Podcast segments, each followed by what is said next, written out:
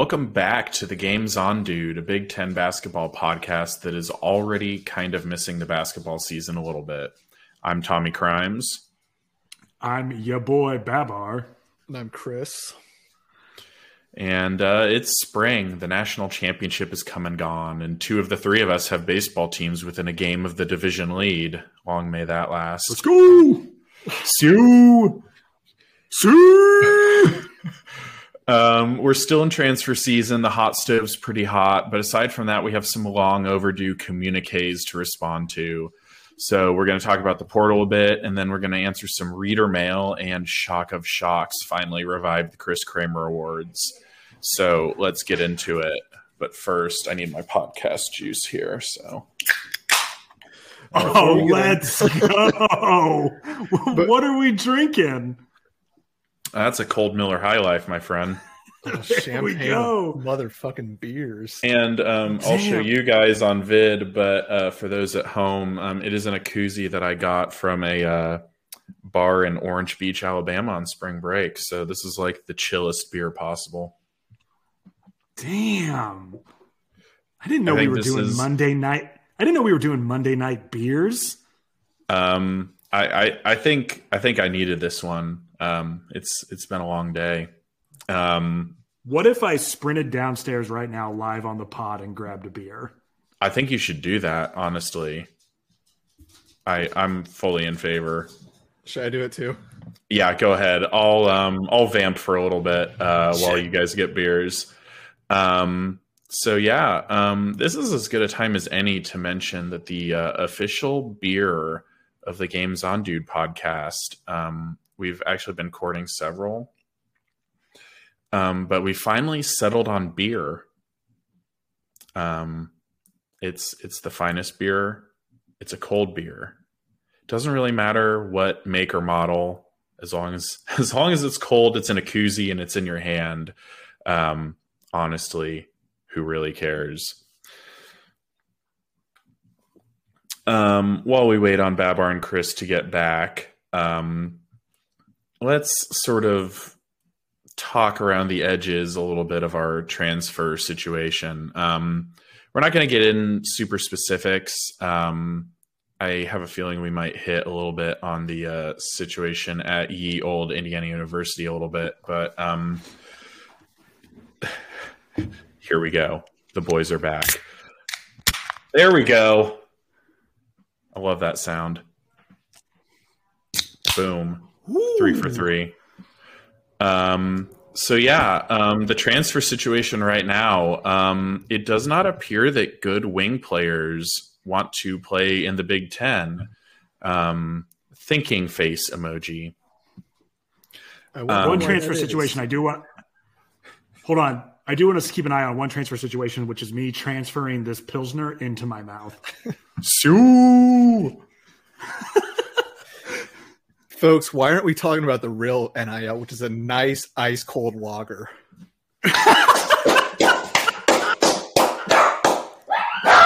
Oh, that was a mistake. I've got dogs in the room now. I should not have clapped.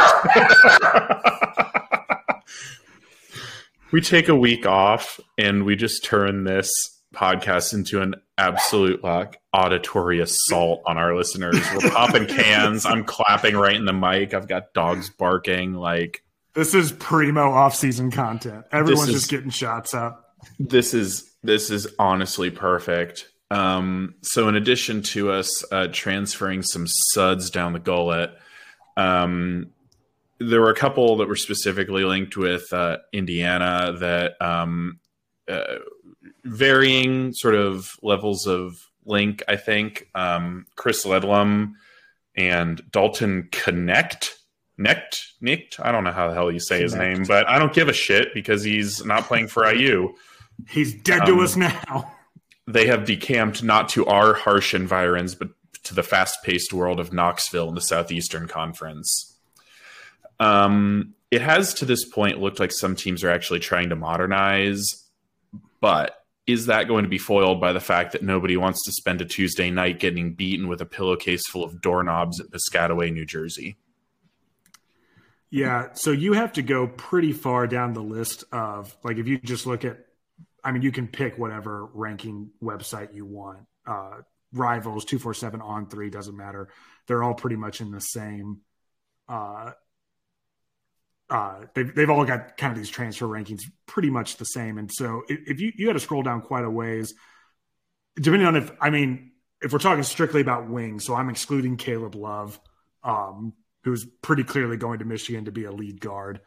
Um, you have to get down the first wing player that you get that has chosen a Big Ten school is Jamison Battle. And does that really count? Because he's already been in the mud and he doesn't know any better. So he's just staying. It's doing, it's purely Stockholm syndrome. Yeah, he's like, no, this is good for me. Um, it's like Jamison, you really need to get out and see the world, and he's he chose not to. He chose Columbus. There Ohio. are plenty of fish in the sea, Jamison. And so you you got to keep scrolling and scrolling and scrolling, and then you get to, I mean, you get to like a, uh, I mean, AJ Storr, that's a guard. Like it's just not. I just think, bottom line, I think the jig is up on the Big Ten, and I think we kind of saw it um, in the NCAA tournament. Like I think more so than any time, maybe just because we're paying more attention and we're theoretically getting on weekly to complain about it. But the style of Most play weeks. just yeah, it really seemed like uh, the style of play was the issue laid bare for every Big Ten team. Um, just the dire state of guard play and the fact that the the wings that the Big Ten teams were using were not accustomed to the kind of wing play that they were seeing out of their opponents, with the exception of Michigan State, who was really, I mean, just a couple bad breaks away from being in the Final Four anyway.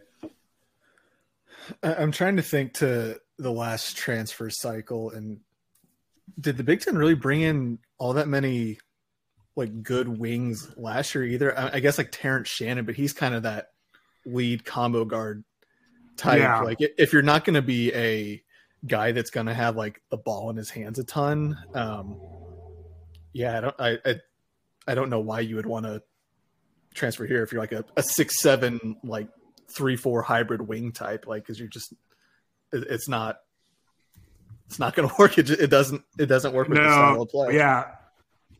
And and speaking, I mean, speaking specifically about like a Chris Ledlum, who um, I think in an i in an ideal situation, in a you know, on a team wanting to run like a modern basketball offense, he's probably playing the 4 mm-hmm. Um, but in the Big Ten, I mean, is he going to be? it's nothing against him as a player by any means at all. I'm just saying, like the way that he plays basketball compared to how fours in the Big Ten, like what what you're going to have to handle as a four in the Big Ten. And I think that's also where there's some of the disconnect with uh, fans, you know, of IU and really other teams that get mad about their roster construction.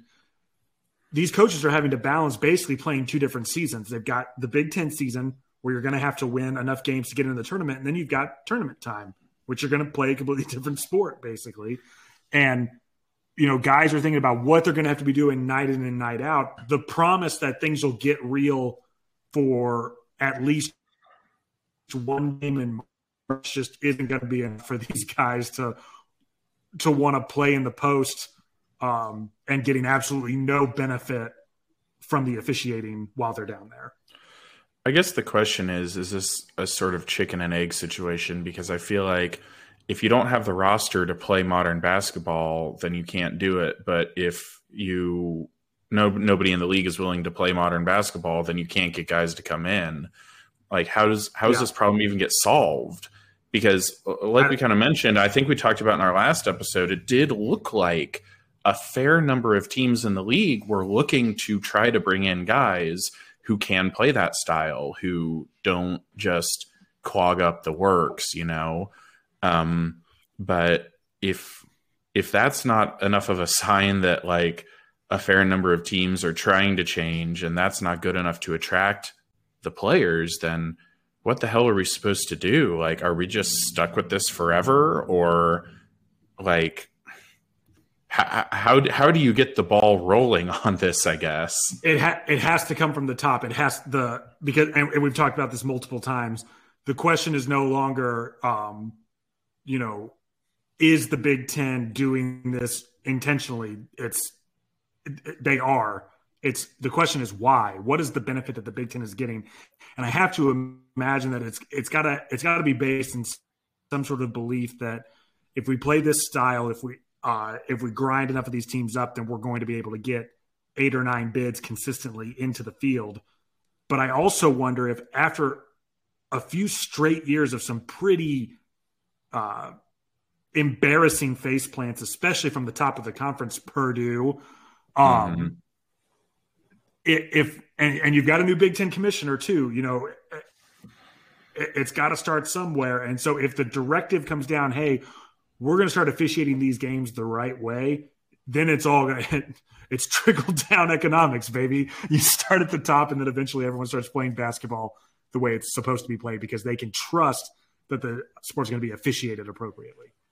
So, would you say that the Big Ten's performance in the tournament this year was fairly disappointing to uh, potential transfers that wanted to enter the league? There it I is. would say it was. Uh, there it is. The streak fairly, continues. It was a fairly embarrassing, a fairly embarrassing outing for the league. I just wanted to make sure we got one in. I think I I think after two episodes I referred to this last time as a Ripken esque streak. So now it's now it's my ass if we don't continue it. Because everybody knows that after his second consecutive game, people were talking about Ripken breaking uh, Gehrig's record. They're marking the calendars twenty years yeah. in advance or whatever.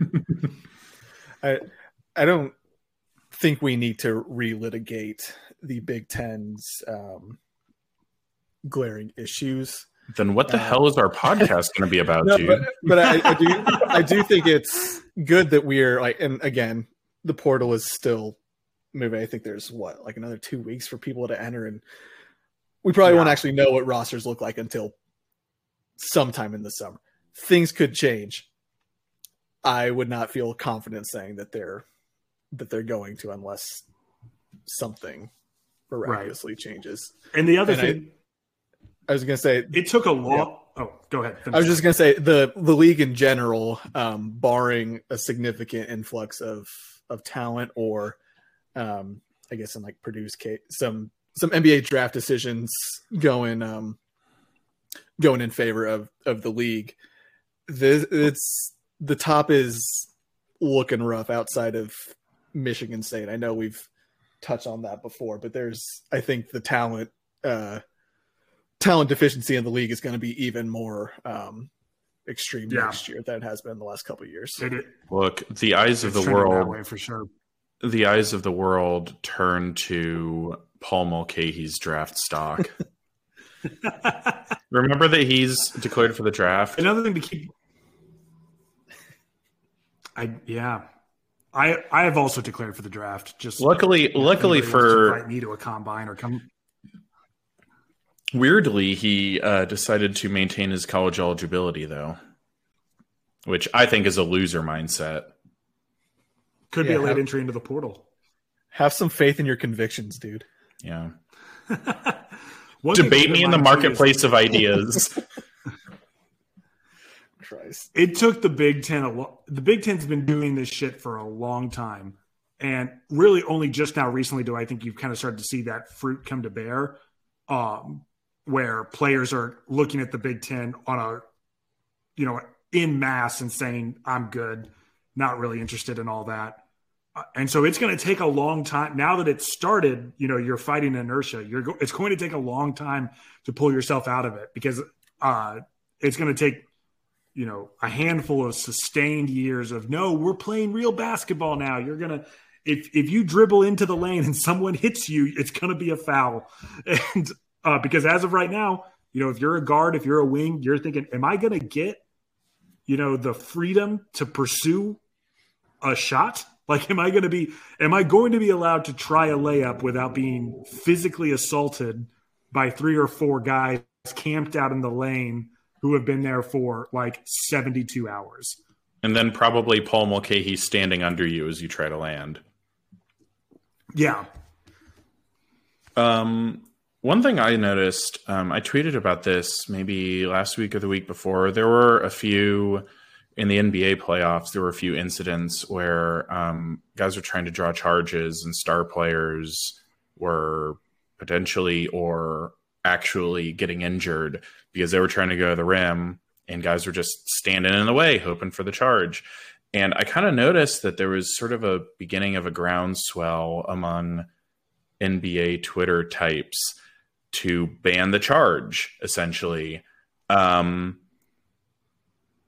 I have been on this hill for ages. Um, I don't think I've ever mentioned this on the podcast, but I know I've talked to you guys about it. That I've long said that I think that a fourth official should be added to basketball, and he should be the vibes official. And if a dunk is sick, but it's an offensive foul, like one of the referees calls an offensive foul, vibes official gets to come out on the on the court and say no, no foul. That down that dunk counts because it was sick. Um, it would send a loud and clear message to basketball players nationwide and worldwide, frankly, if the Big Ten instituted the vibes official.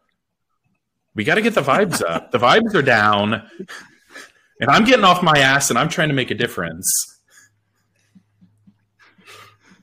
So yeah, I'd like to turn just like he just detects when the game when the game he detects when the game sucks and then just decides to start calling it so that it gets more fun. Like whatever, it's like, do we need more fouls, less fouls, whatever? That's what I'm here to do. Whatever's going to make this more yeah. exciting for everybody. Well, it's like the the overtime button at B Dubs. Like you just got a group mm-hmm. of the mm-hmm. fellas, two or three cold ones deep, and when the vibes are off, we've got a little button at the table that get a little, you know, put a, it's, a fucking AirPod or something. Like, hey, we got at, got to fix it. At the bar, watching Illinois Penn State on a Wednesday night, and being like, "Let's get this game going." Did you ever you notice that they stopped doing those commercials right around when sports gambling became mostly legal in the United States? You think there was any correlation there?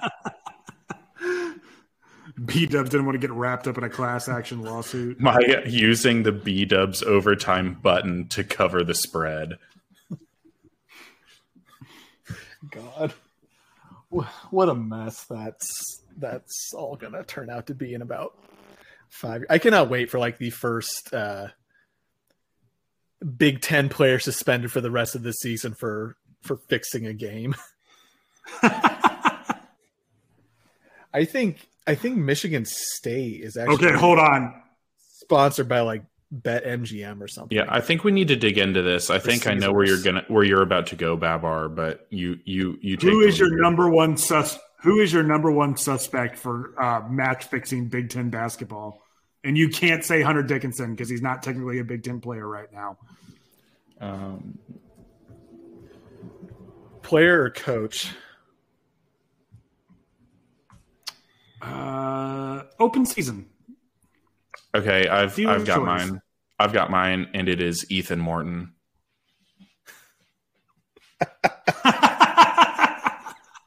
because because how else could you explain that? What's he gonna do? Miss more threes? yes. Yes. No, he's he's gonna make more and cause the under to miss. I, I think he's got he's be... got the over. He's got the over, so he's going to start passing the ball instead of shooting. To whom, though?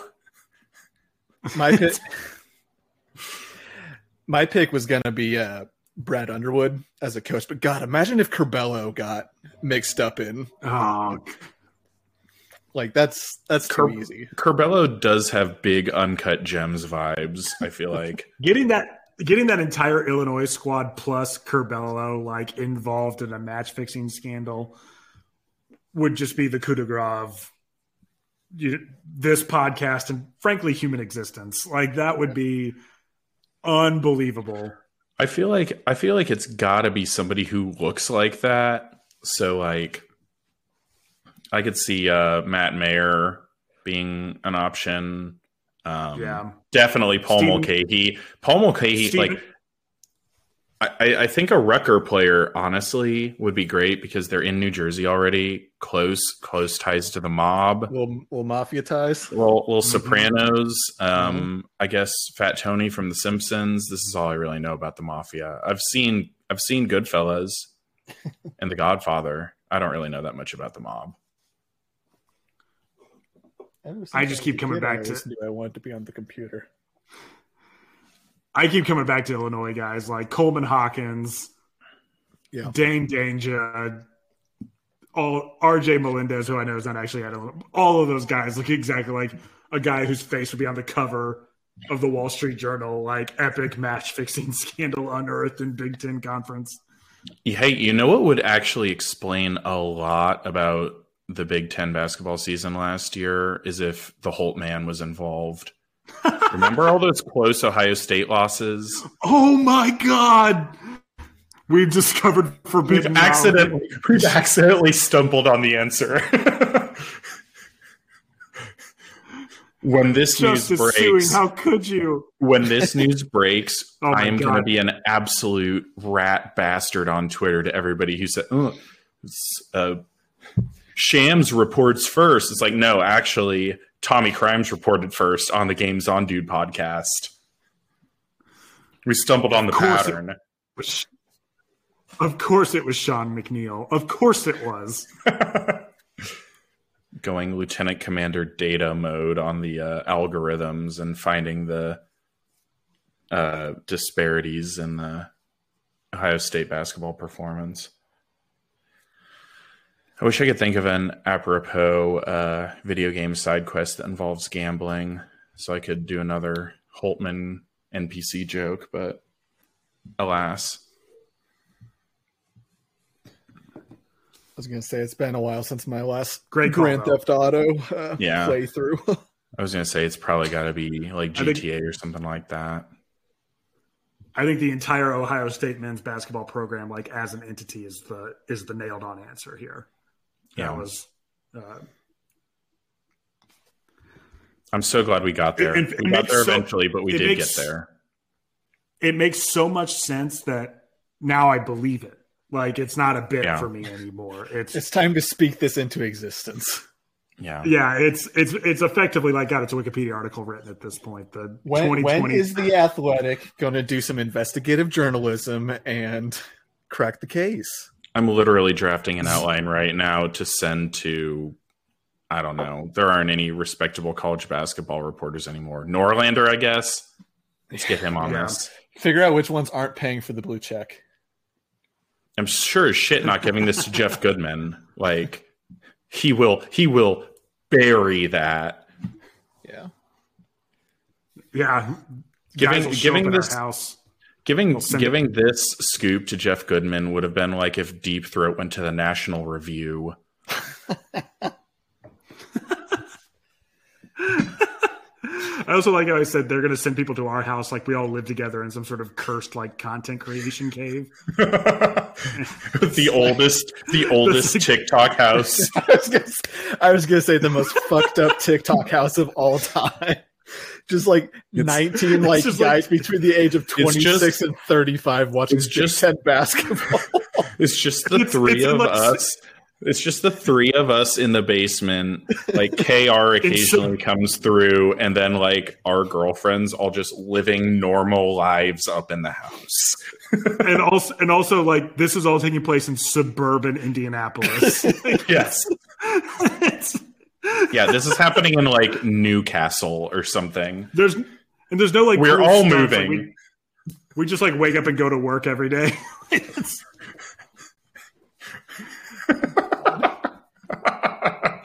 it's the Oh, worst man. vibes imaginable. Great place to drink two beers though. God, brother, true. say less. so true. All right, we have really drifted far afield here. This was supposed to be a conversation about the transfer portal, but I feel pretty good about the riffs we accidentally stumbled upon here. Um, we've got Ohio State. of a commi- 30 we've got Ohio State colluding to uh, throw games. We've got the uh, college basketball TikTok house. Like we are, we're we're making memories here, folks. A 34 year old father of two moving into a TikTok house. that just like that. you- That just comes with a free divorce lawyer. Like, yeah, he lives in the house too. He's a Northwestern fan. it's that dude who was trying to get you disbarred, probably.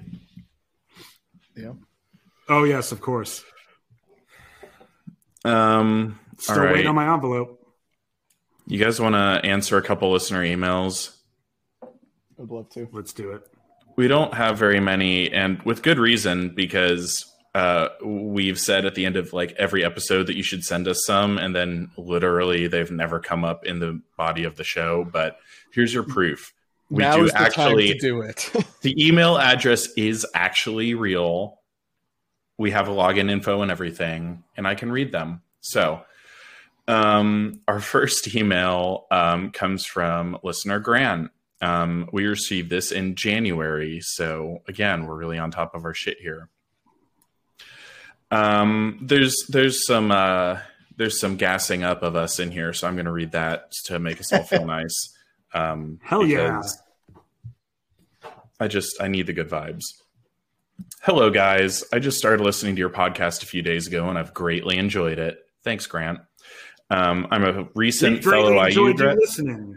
Oh, hell yeah, we have. Um, I'm a recent fellow IU grad, but have been going to games since the 0405 season. Since most of the players atop my most hated list have already been named, this could have been a Kramer Award submission. Hint, we'll get to that later.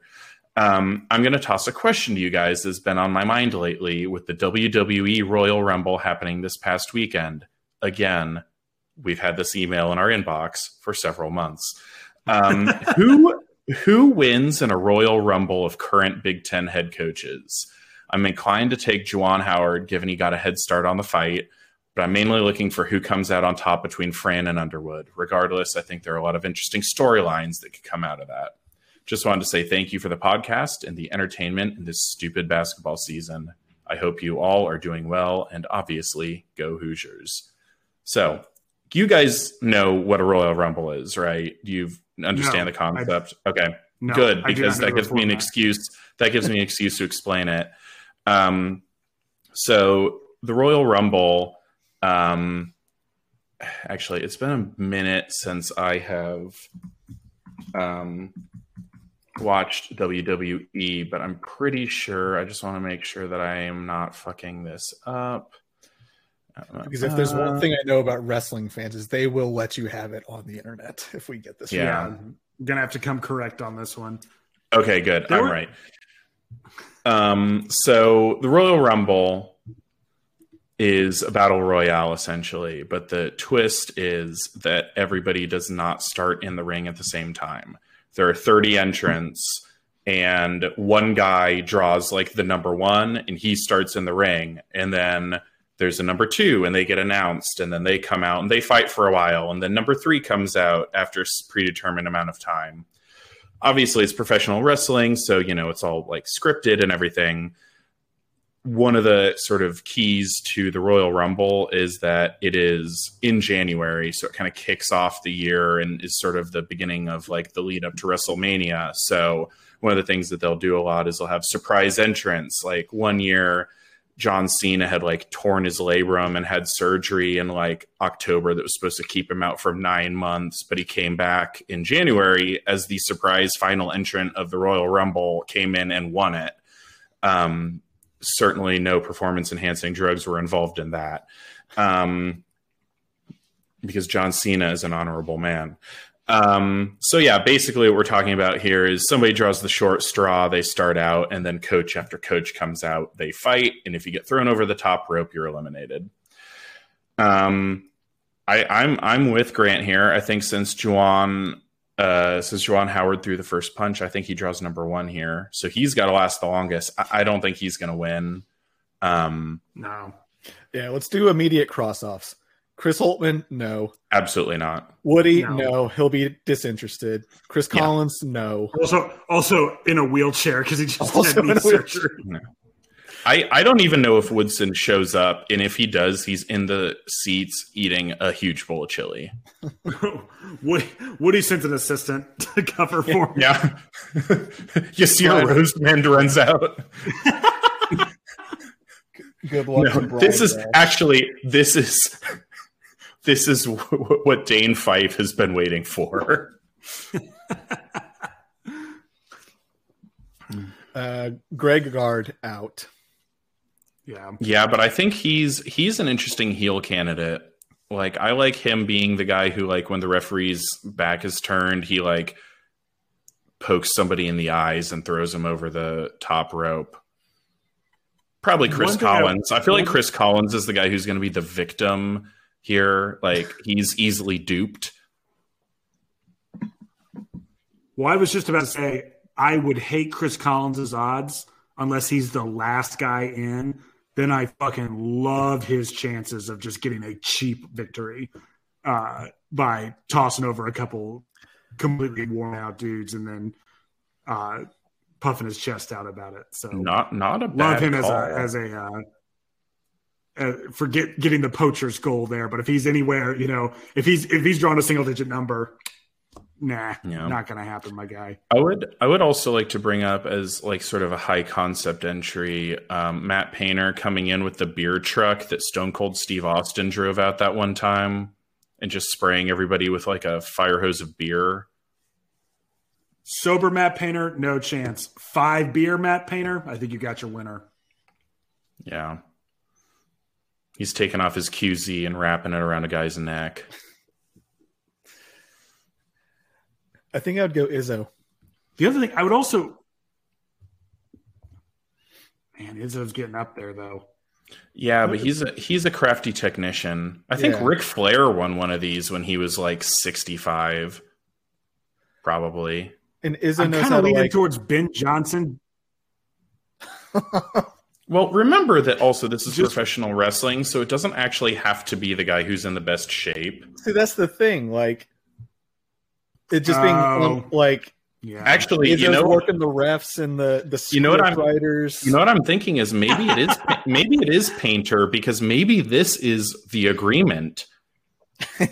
Maybe maybe the agreement is Painter's wrestling stable here and like I don't know, Edey and Matt Harms come out and just like hold back like Izzo with their I was long say- arms. I was going to say Larry Serrato is going to come out and grab a couple guys on his behalf. God, that's TV Teddy's music. I, I don't know enough about wrestling to really have a much to riff on. Um, so I'm I'm going to go with Izzo just because, in the end, it all. Uh, oh, it's always been Tom Izzo. Always had whatever the fuck the meme is. Like everything in this conference all comes back to working out for Izzo. Izzo is kind of the John Cena of the uh, Big Ten coaching stable. In that, the first take your time that com- that comparison has ever been made. But yeah, I mean, I mean, the parallels are basically that like he's been around forever. I feel like there is sort of a vibe that like sometimes he gets a little um high on his own supply. a little bit, but also like he is actually good. Um so there, there there's there's a little bit of crossover there. I'm sticking with Painter and his stable, the agreement. the agreement. Fair enough. Interesting question. Yeah, I like that. That was that was a fun chat. Sorry, we're three months late on it. Yeah, um, we will try to do better with the uh, email reading. Um, we do have one more, which was from early February. Amusingly enough, I would love if Um, one of these is like, "Hey, what are you guys' thoughts on the last night's Maryland Penn State game?" yeah, that would have been honestly a pretty a pretty strong bit. Um, going back and like looking up the game log and trying to analyze it.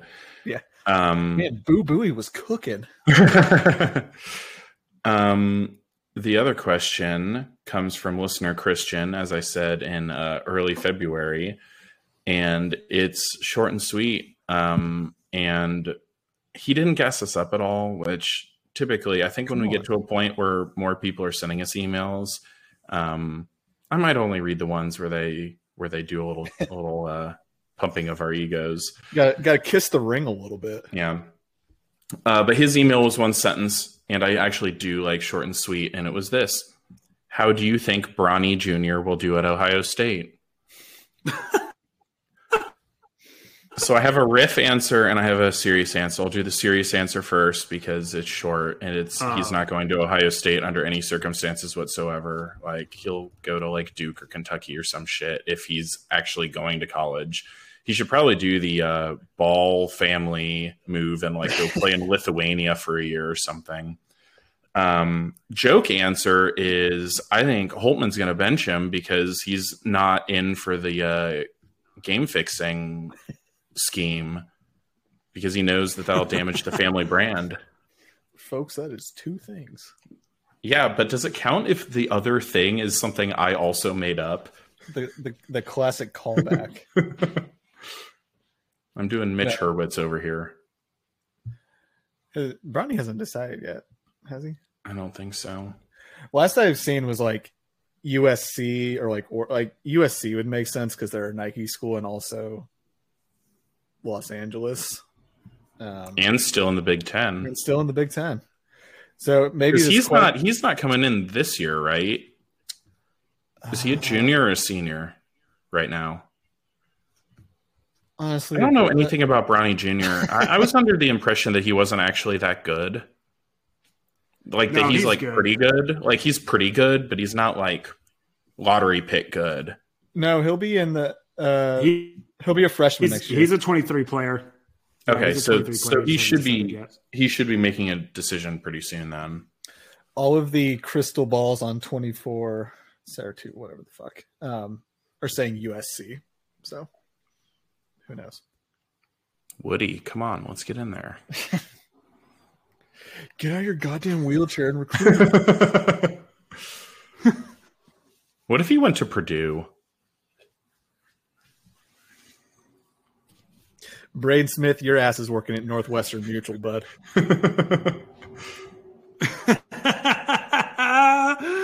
Fletcher, I've got good news and bad news. The bad news is your spot's no longer yours. The good news is, would you like to meet LeBron? I'm imagining Ethan Morton trying to dap up LeBron James I'm imagining LeBron sitting courtside in one of those Purdue Soul t-shirts that they were doing this year, which I still don't know what the fuck that was talking about. LeBron and Gene Keady doing the fucking sandstorm dance in the middle of a timeout God. they're com- they're comparing hairlines someone photoshopped that for me Yeah. That's a real whoever wins, we lose situation there, I feel like. The hairline battle specifically. Yeah. Yeah, I don't think Ohio State like I, I know I know LeBron's from Akron, and so he's got that connection. But I mean, wasn't wasn't the rumor that he was gonna play at Duke anyway? I Like mean, if he if he was gonna go or no, I'm thinking of Kobe. Yeah. Well, I it's just very funny to think that LeBron James, the best second, whatever, wherever you have him ranked, having his his son go play basketball for literally Chris Holtman for a year is just extremely funny And- to think about. And also to say that the son of maybe the quintessential modern wing player pl- choosing to play in the Big Ten after that conversation we just had.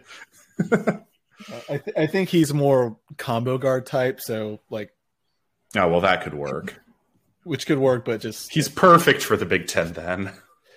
I would imagine that What- uh, opposing coaches are showing uh, LeBron the tape of uh, guards getting the shit beat out of them anytime they drive the lane and said, "Hey, you really want uh, all this uh, all this wear and tear on your boy?"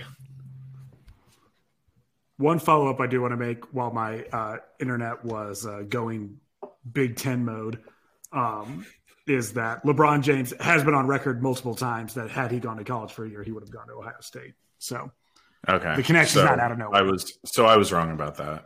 For some reason I had in my I thought I had he's I thought there was a thing about Kentucky, but that was yeah. That was pre I think it was a I think it was a popular thing in the mid, I think there was a popular thing to do in the mid aughts during like the message board era to say that LeBron James was going to come to your school, but he just went to the NBA instead. Um, Mm-hmm. But I mean, he's actually literally said into a microphone in front of people that he would have gone to Ohio State. Thinking about a thinking about a huge like bowling green message board guy talking about LeBron. Uh, hey, he was he was coming here, dude. He took an unofficial visit in his sophomore he was year. always going to be his. He was always going to be a zip, bro. You don't understand. LeBron James was a born Akron Zip. Imagine 18 year old LeBron James in the Mac. Thinking about him putting on the hat like with just zips across the front. Who was who coach? Imagine being some small forward at Ball State and like, hey, you're checking LeBron James tonight. Thinking about what he was doing at It's a bit age like- 18 in the NBA and then like porting that Yeah. over to the fucking Mac. If that's if that's me, I'm saying surprise, coach. No, I'm not because I have a tummy ache. I'm not playing tonight. Sorry. I have a One- one thing- I will not one thing I would- participating. One thing I would absolutely, my ass would definitely not be doing is attempting to draw even one charge in that game. I am playing, I am playing like Deion Sanders tackling a guy style defense. I am making a business decision on every one of those drives. I'm the scrappy white guy pulling the Brad Davis and sliding, doing that slide in charge as he's already in the air, causing him to land bad on his ankle and ruining his career. There it is. Could be huge. All right. Words, Let's I'm run Brad through some Davis. Kramer awards, baby. Yeah, Yeah. Um, so Before my internet dies again. typically here I say you know the drill, but since we haven't talked about Kramer Awards in a minute, I might I'm going to do a little bit of a refresher. Um, so the Kramer Awards, if you're a new listener, um, are Big Ten basketball players that we just fucking hate, and it's not because necessarily they're awful people. We're not talking about like people who have like done something really bad in the real world we're just talking about basketball players who had bad vibes and pissed you off. Um, and if you, as a listener, give us a five star review on the podcatcher of your choice, um, we let you nominate one. And I don't think we've ever rejected one. So um, I guess a nomination is as good as an induction at this point, although don't test us. I was going to say, I don't think we- we would ever have, I don't think we'd have ever any reason to. Unless you nominated like any member of the 2016 Hoosiers, then I would. Like, I was gonna say, like, if we get like a DJ White nomination, I might have to take issue, but like, I'm over- every I'm member of the that tw- one. Every member of the 2016 Hoosiers were like God's perfect children. So we've we've had Indiana players nominated though, and they have flown through. I mean, I think I delivered a short Oh, yeah. soliloquy on how much I hated Josh Newkirk at one point. I'm not Um, saying they're, I'm not saying they're all off limits. Oh, for sure. Just like if you nominate Yogi Ferrell, we're gonna make fun of you, not him. So, Yeah. um, so and we will first- dox you on the podcast. yeah we will um there will be somebody showing up at your door. Um and it will be babar and Me. he will uh cry at you and make you feel bad. Or maybe i will i guess. I don't know. I like crying too. Crying's, There's a grown man crying on the front porch. wearing a t-shirt that just says the kick was good. What's going on here? Um all right. So our first uh nominee which comes from uh cade um on twitter um ryan cline my about the tweet. My I was gonna say my favorite Ryan Cline thing, hundred percent, is KR. Like when they, I don't remember, it was an ESPN game where they were talking about like you can just see Ryan Cline getting up shots on a. Uh, It was a- backboard nailed to a farm or nailed to a barn, and it's like he's from fucking Carmel. Um, Yeah. And Kr, do you have the tweet pulled up? Yeah, give me a second. Yeah, Um, it's it it's was- one it of was the Seth- It finest, was, a, it was a Seth Davis tweet. yeah. Hold on. predictably enough. Yeah, Seth Davis goes, Can't you just picture Ryan Cline shooting threes by himself on a snowy court against a hoop on a barn? And CQ at, at the time this was KR.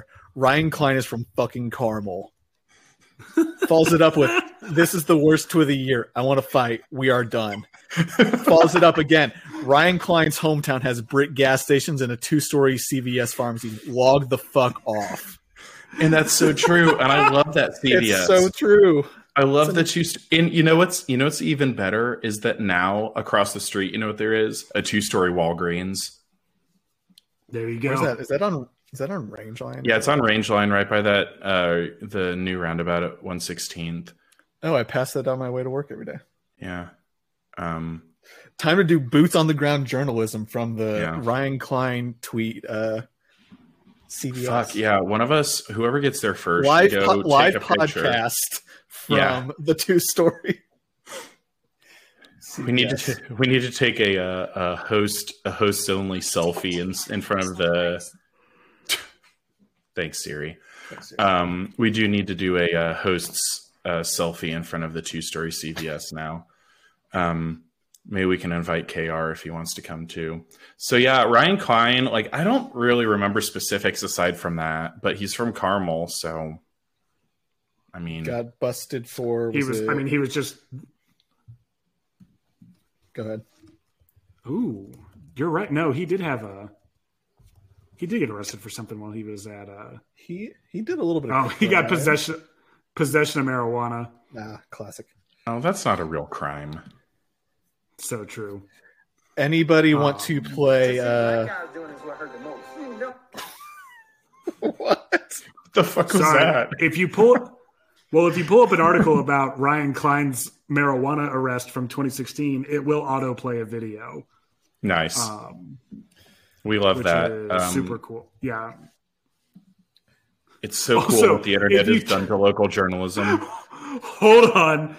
If you type in Ryan Cline arrest into Google, the second hit is an article from WTHR in 2017 titled Purdue's Ryan Cline finds redemption after marijuana arrest. Let's go. Was that was that written by Greg?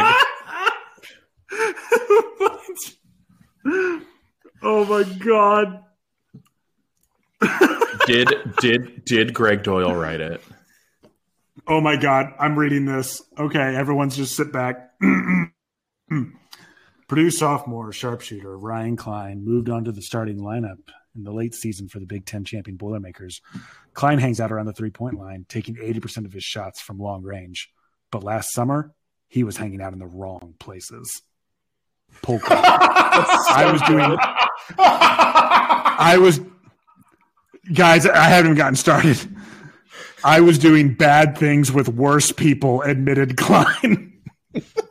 You were smoking weed at college, dude. It's not the fucking Iran contract. You Contra. were getting high with your buddies.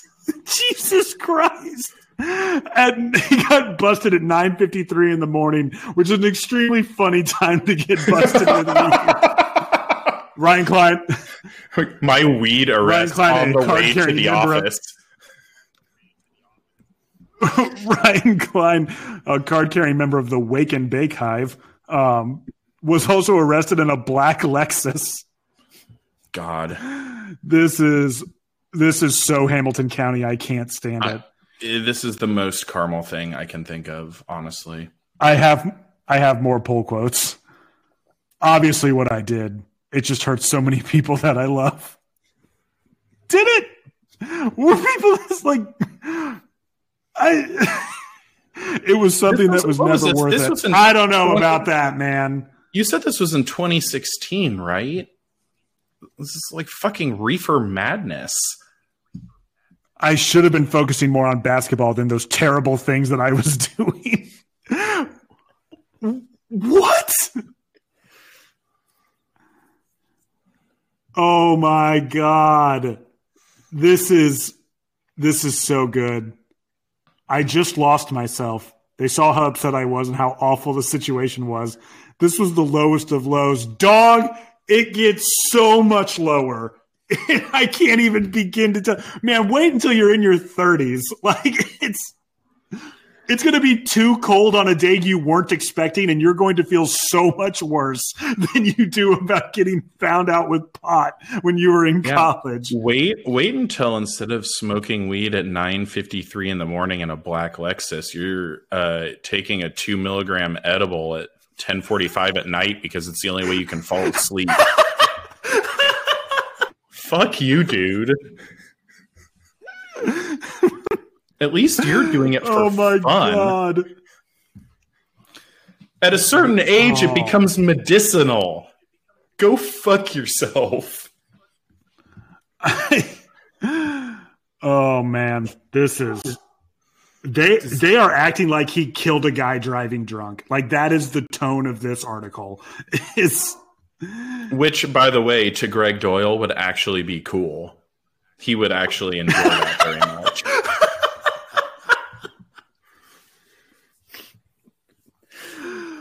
oh man. Oh Does well, that was awesome. Does anyone want to play a little LinkedIn challenge with Ryan Cline? Oh hell yeah! Is Tell he me he- working? Is he working for like a cannabis distribution company or something? I was going to ask if he was working at a dispensary. no, but that would be insanely. Uh, He's Ryan Cline, bud tender. Yeah, bro, this strain's called lemon juice, and it just it's just really kind of what you're looking for when you just need to have like a good time, hit some three pointers against Old Dominion. Like it's it's Here, man. hey man, this is a this is a sativa blend blend we like to call just big. Um, I developed it myself. This is uh this is uh an an indica strain called the lowest of lows. Um, and uh, when you smoke best smoked in a black Lexus at 9:30 in the morning. Preferably uh, purchased by your parents. The car, not the weed. I mean, maybe Yeah, both. It could be both. Maybe Yeah, it's maybe his caramel. Who knows? But maybe it's, maybe his mom isn't just a mom. Maybe she's a cool mom. based on the pull quotes from the redemption story, Yeah, I'm gonna I'm guess. simply probably the going to have to guess that that's not true. I, I have to assume there was some uh, comeuppance there. Mr. I don't think Mr. and Mrs. Cline were very stoked about this story um, and had a little bit more than just mild annoyance. Matt Painter, on the other hand, was probably like, "Hey, dude, like, hit me up. Like, you got a plug? like, Matt, no, Matt Bennett just sits next to him, like puts his hand on his shoulder, looks at for a long time. Is just like, is it really better than two beers? I've never done it, but is it really better? Is it really better than two beers? he sits down next to him, hands him an ice cold Heineken. Do you, would you prefer this? welcome- I've also got I've also got St. Pauli girl in the fridge. Bro, we are playing NCAA basketball. You know what that means? Nice, cold American ale. Sir. I love our like sort of collective ability to immediately pull uh, beer related acronyms. It's Oh, brother, I had I had that one holstered for 45 minutes after after after Chris did his. I was like, I'll jump in with this one when it when it makes sense. There's absolutely no way I'm going to take an attempt, make an attempt on this here. Um, so we've also got uh, several more. So let's move on, just in case any of these turn into as rich a vein as uh, Ryan Cline did. Um, one of them might. Um, so Tanev, Tanev, I don't know how you say that. Jackson Davis. Um, provided a few. Um, I'm just going to name all three, and then we can just sort of round robin if we want. John Shurna, Melo Trimble, and Luke Recker. Ooh. Melo Trimble's a great poll, I think. Luke Recker is such a strange one. How do we yeah, do we want to we is this going to be a free for all? We got to go in order. I, I think free for all. Like talk, I, I, I don't have that much to say about John Shurna. Honestly, he was another one of those just sort of Northwestern that guys. I feel like yeah, he shot the ball weird and Indiana sucked, so I didn't like him. Yeah. Um, I, I'm pretty he was sure he kind of a hung like 30 though. on us. Yeah. Oh, absolutely. he shot the ball from his chest. It was very. Yeah. I have no idea. I didn't get his shit stuffed constantly, but uh, I know we've I know a- we've talked quite a bit though about those Maryland teams, those Melo Trimble er, Trimble era. Uh, that's hard to say. one Uh, Maryland teams. one thing about Trimble, Trimble was a uh, uh, like a head, uh, like a Oh, throwback the head all. I I fucking Uh, hated him him. and him and Kellen Dunham, him and Kellen Dunham in a game of one on one would be hilarious because it would just be them taking turns trying to dislocate their own necks to get a call. you, you- that is not a game you Um, want to be played to 21 because the, one of them is going to have CTE by the end of it. um, yeah, Melo Trimble was one of those guys that like, you know, we were told he was good and whatever he wasn't. Uh, Free He throw was the one no, He was the one who um, decided to come back for an extra year and then completely sucked shit and didn't end up going to the NBA, right? Or is that somebody else? yeah, he he got worse every year he was in college. He was he really should have left after his freshman year. Like I Um, distinctly remember there being like a big deal of like he's coming back, and then the next year he was just absolute dog shit, and like is probably playing in He like probably- Cyprus now. He probably wasn't that bad, but I mean, he he got demonstrably worse the longer he stayed. Yeah, yeah. His last two years were Um, not great. Pretty in like not a he just went from. I mean, he was legitimately legitimately good as a freshman, um, and then just he couldn't shoot anymore, and Yeah. that's basically the explanation of. Uh, and then he started kind of pressing in other areas to make up for it, uh, and now he's, you know, wherever. But um, I'm not going to do any research. I'm just going to say Not- Malta. I'll be honest. When I found out he was when I found out he was coming back after his freshman year, I was like, "Oh, that sucks." he's Yeah. he's good. I don't want him in the conference anymore. And then it, it ended up not being an issue. Um, it's like, "Oh, never mind. You stay as long as you want. Okay. You should take a COVID year." He's got one. He's- So- what's a COVID year? I'll tell you when you're older. So I lied. I did some research, and I'm glad I did because I have a pretty great list of teams he has played for as a professional basketball player. Um, so from 2017 to 2018, he played for the Iowa Wolves of the NBA G League. Impressive. Um, the following season, he played for the Cairns Taipans uh, um, in Queensland, Australia. Then um, in 2019, he played for uh, Los Piratas de Quebradillas um, in Puerto Rico. Um, That's actually kind of from- sick. I know that's like an incredibly cool like team name, and like I mean, living in Puerto Rico, like you know. Um, then he played for Melbourne United for a season, and then he bounced around in Spain for a while, Estudiantes, and then Fuenlabrada. Labrada, I don't know. My Spanish pronunciation is off. Um, then Galatasaray, which is like God one of my favorite bits. One of my favorite bits is playing for a European basketball wing of a well-known soccer team. Um, he's actually doing the thing I do the bit about all the time, which is like claiming that a guy like went to play for like Besiktas or something. He literally did that. Um, and he is currently playing for the Shanghai Sharks. So I will give Melo credit. The dude obviously loves ball. Yeah, Uh, and and I got to be honest, man. Spending your twenties literally touring the world while playing basketball is a I- lot cooler than how I spent my twenties. I gotta say, I gotta say, like multiple stints in Australia, uh, playing in Puerto Rico, um, living in Madrid. Um, Fuenlabrada is a city in Spain. I don't know where that Istanbul, is. like- Istanbul, like Shanghai, like. Uh, I, I, I find that I have no choice but to stan. Yeah, hat tip, brother. That's Yeah. that's a that's a hell of a way to live. Like that I'm is almost- just being a a global basketball mercenary. That's I'm almost annoyed I looked that up because now I kind of think Melo Trimble might be cool. and Yeah. that's not really what I set out sucks. to do here. I was I wanted to make fun of him, and instead, like I'm just jealous. So fuck that. I do- Um, I do hate I do hate the literary trope where I fall in love with my enemy. yeah. Classic. Hoist on my own petard.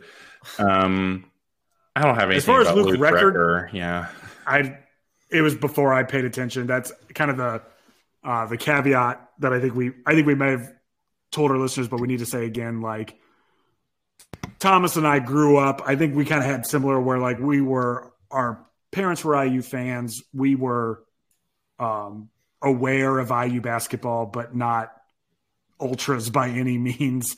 And Chris is 19 years old, so um, Like- like, I, I don't have any I don't have any feelings on Luke Recker. I couldn't pick him out of a lineup. I know that he transferred, and that was a big deal because Well, the transfer he- portal didn't exist. Well, he was up from my neck of the woods. Uh, obviously, I was a couple years old at the time, but he was. no, I mean seriously. I think he started IU like 1997. I would have been two years old. Um. Boo! um, but Get off the stage.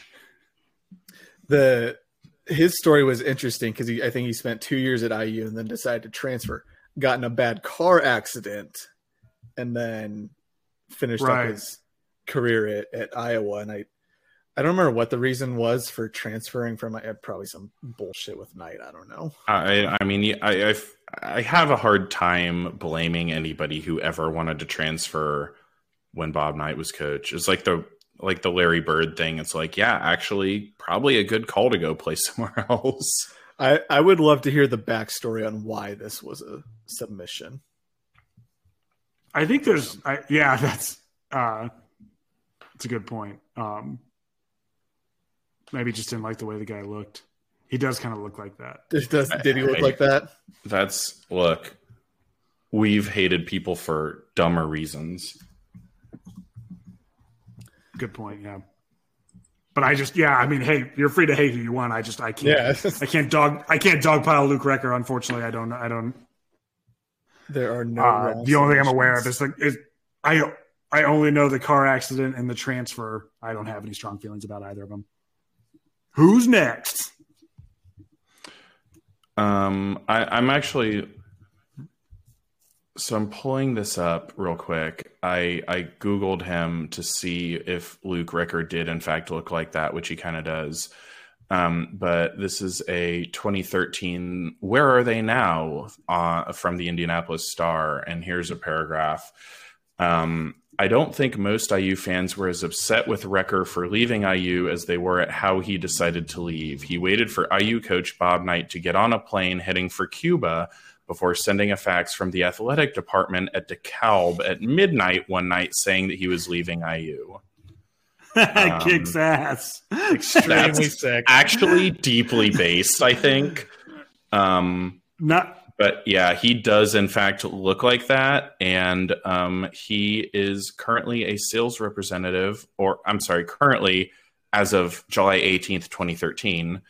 Um, so you know, hopefully still, I guess, if he likes this work, but um, a sales representative for a company called Medtronic that sells implants and consults for surgeries of the spine and neck.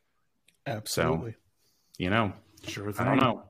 I got I, I don't really have that much to say about him other than faxing Bob Knight to say fuck you is I'd like to do that. Yeah. If I had his fax number, I would definitely fax him. Like I would photocopy my ass and send that to him. We're doing a. This is a bad round of Kramer awards because we're just we're like ah these guys are kind of cool. Yeah, we're at, well, not Chris Cline. Not you mean Ryan Cline? Yeah. No, that guy Good sucks. God, yeah. And The problem, the problem I have with Ryan Cline is that he didn't go all in. Like, if he was selling weed now professionally, I would also have to think he was cool. But his like sob story confession, like, come on, man. Anyway, um, yeah, I will say Melo Ryan Trimble Cline, annoyed the fuck out of me when he was in school. So Ryan Cline, if you're listening, um, just come on the pod and like admit that you still smoke weed, dude. It's fine. Yeah, You're a grown everybody likes now. weed You now. You can tell us. Weed's cool Yeah. again. It's cool to like weed now. Yeah. Yeah. Um, so we got a couple. We got a couple more, and one of these I can guarantee we're not going to decide that we like all actually like. Um, so first of all, from BZ season, um, we have John Harrar from Penn State.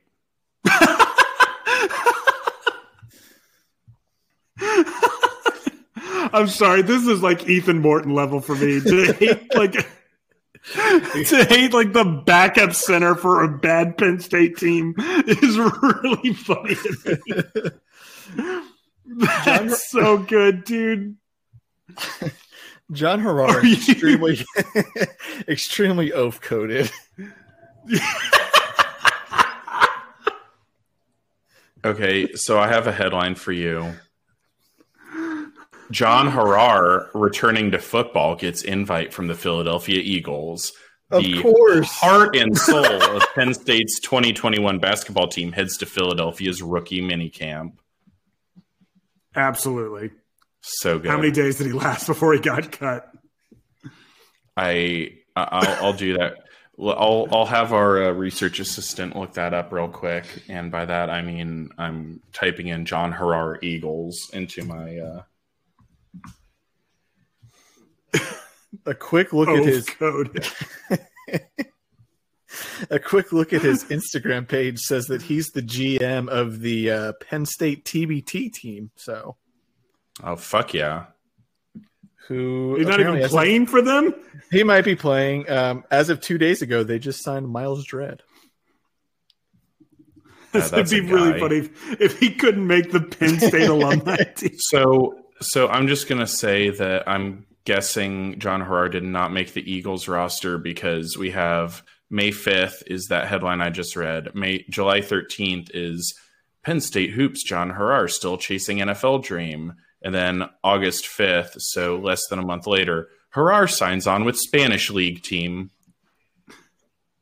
Update on John for- Harrar. John Harrar has died. no, John Harrar died on his way back to his home planet. um, he played apparently last year for Grupo Alega Cantabria CBT of uh, the Spanish league. So, so yeah, that's him. And then this is the one. This is the one that I can guarantee we are not going to fall in love with. Hoosier Commish. Um, fresh off, it appeared a uh, second place finish Second- in the uh, Little place. Five. Yeah, shout Um, out to the commish. Yeah, nice, nice ride. Um, one of my buddies rid for Delts when we were in college. Also finished second to Cutters. Um, fucking Cutters, man. Um, this is unequivocal. Uh, Blake Hoffarber.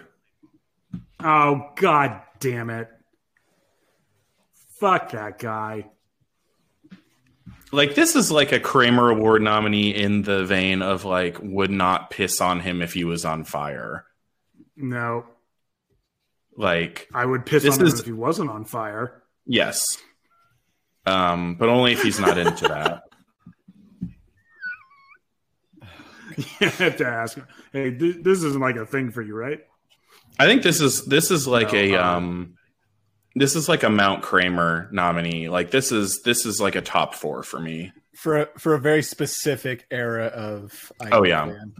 Like I would imagine that for many Big 10 fans they don't give a flying shit about Blake Hoffarber, but basically anybody born between the years of like 1985 and like 2001, maybe 1999 in Central Indiana is going to fucking hate this dude.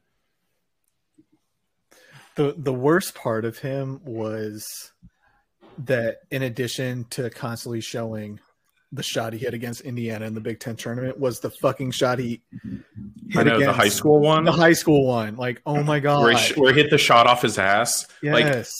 Like I knew, like that was the only thing I knew about Blake Hoffarber before he hit that shot against IU, because I remember hearing his name and being like, "Wait, is that the fucking guy from the ESPYS?" And then he did it again. I I remember uh, this was like the highlight of my uh, college career watching Indiana basketball while I was on campus. This is how fucking dire things got. For the uninitiated, I was at IU for Kelvin Sampson's last year that was ended with Dan Dakich as the coach and Tom Crean's first three years. So didn't have a great time watching basketball while I was uh, Indiana Hoosier. Um, but what I will tell you is that there was a game that happened on, I think it was a Saturday. An ice storm had come through. The team was terrible. This was in 2011. And basically, an email went out to all the students that said, Hey, if you can get to Assembly Hall, we'll let you in for like five bucks. Um, we don't care. Like, we, you know, uh, general admission, just come on in. Um, and Minnesota, I want to say, was ranked at the time. They ended up being bad. Yeah, they were ranked. I've got the box score. They were 18th in the country. Um, and we never, never ranked Minnesota. We got into the arena and basically, like the 12,000 people that made it there that night all decided that they were going to make Blake Hoffarber uh, regret showing up um, it had been a couple years, obviously, since he had hit that shot against us, but yeah, people don't forget. And uh, the highlight of that game was Tom Pritchard's putback dunk. I don't oh, need to oh, tell you. Yes. oh, that's that game? Yeah, I don't need to tell you specifically which one that was because there was only one of them, uh, which stunned everybody. I don't believe that there was anybody, including Tom Pritchard, who thought that he was capable of that. Nope. Um, I'm convinced that when Hoff he was Arbor, in midair, he was afraid he was going to break his neck until he hit until he actually Hoff, got to the rim. Hoffarber had a horrible game by his standards, um, including missing some uh, big free throws down the stretch. Uh, IU wins. Um, everyone goes nuts. It's like we're back. We were 12 and 11. Um, and uh, yeah, so hey, that's under that's above 500. That's my Blake Hoffarber story. He sucks he he might be like the definitive um like skeleton in the closet of Indiana's Big Ten tournament. Um, that Minnesota this. team, that Minnesota team was sixteen and five, five and four in the conference going into that game against IU. They finished the season seventeen and fourteen. Sick. They got a random 18 point win over Iowa on the road in what was otherwise a uh four eight a one in ten stretch to end the year was that um was that still Lickliter at iowa at that point nah fran was there by then when did Lickliter sure that leave? Long it wasn't that long ago it wasn't well you said that was 2011 wasn't it Yeah. Fran was there. I fair enough. Because I know Lickliter was there my senior year because, um, okay, yeah, no, that was his last year. Um, we played them in a probably half full assembly hall, and um, I my my friends all had season tickets. I did not because I was a discerning individual and the team sucked absolute shit because this was Green's second year. Um, and I went and I just yelled at Lickliter's kid the entire time that he was only there because of uh, because he was a nepo baby as he dropped like 25 on us. That's and so I, I just kept yelling like, "This isn't impressive. We just suck" and stuff like that. It'd be like that yeah. sometimes. Anyway, it do that's all I have to say about Blake Hoff, Arbor. Um, so, um, Babar, sounds like you've got to get out of here to... real quick. Um, do you want to say goodbye? It does. That was the last one. Yes. No, I would never say goodbye to our listeners until next time, which will you know maybe be next week or the week after that. yeah. Who we'll knows? See. If we it's the off if we can get our if we can get our shit together and also figure out something to talk about. Um, yeah, someone just just a, a parting message to all the Big Ten teams: do something interesting, please. Do, one of you, one of you, one of you, get embroiled in scandal. I'm, I beg you. We got a long yeah, way. we got a long way to November. Illinois, we're looking at you. Yes. anyway, um, Chris and I can uh, pilot the ship uh, to its landing now. Um, but uh, thanks to everybody who's given us a five star review. Um, as always, if you send us proof you did it, um, we will talk shit about somebody you hate. Um, and make sure that you let us know what you would like to be called on the show if it's not your Twitter handle or your name or whatever appears on your thing, because I absolutely do not want to blow up anybody's spot and reveal them as one of our listeners because God knows what that could do to a person's prestige and reputation. Um, so yeah, um, I think that's all we got. Um, thanks so much for listening. Um, if you are interested in our uh, comedy stylings, feel free to check each of us out on Twitter. I'm Tommy underscore crimes, Babar's Babar ESQ, and you can find Chris at Chris Schutte three. Um, follow our podcast for updates and in the moment riffs at Games on Pod. If you have questions, comments, concerns, or rants, concerns, um, that's not a word. Concerns or rants. Um, you get you put one high life in me, and I go off the rails, man. Somebody take my keys. Um, not Gregg Doyel. Um, feel free to email us at gamesonpod at gmail.com. Um, we will read the good ones on air. And see, we actually did finally do that. We will do it. You see like pr- we've proved it we we actually do receive your emails um and yeah our uh, intro and outro music is sports fm by shane ivers courtesy of silvermansound.com chris uh you got any parting you got any parting words I will echo what Babar said. Somebody fucking do something interesting. I cannot keep. We cannot keep doing this for six more months until there's Yeah. actual stuff to talk about.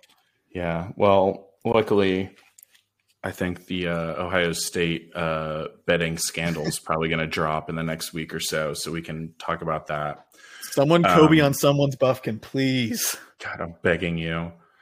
Um, one way or the other, um, whether it's uh, next week or the week after, we will talk to you again soon.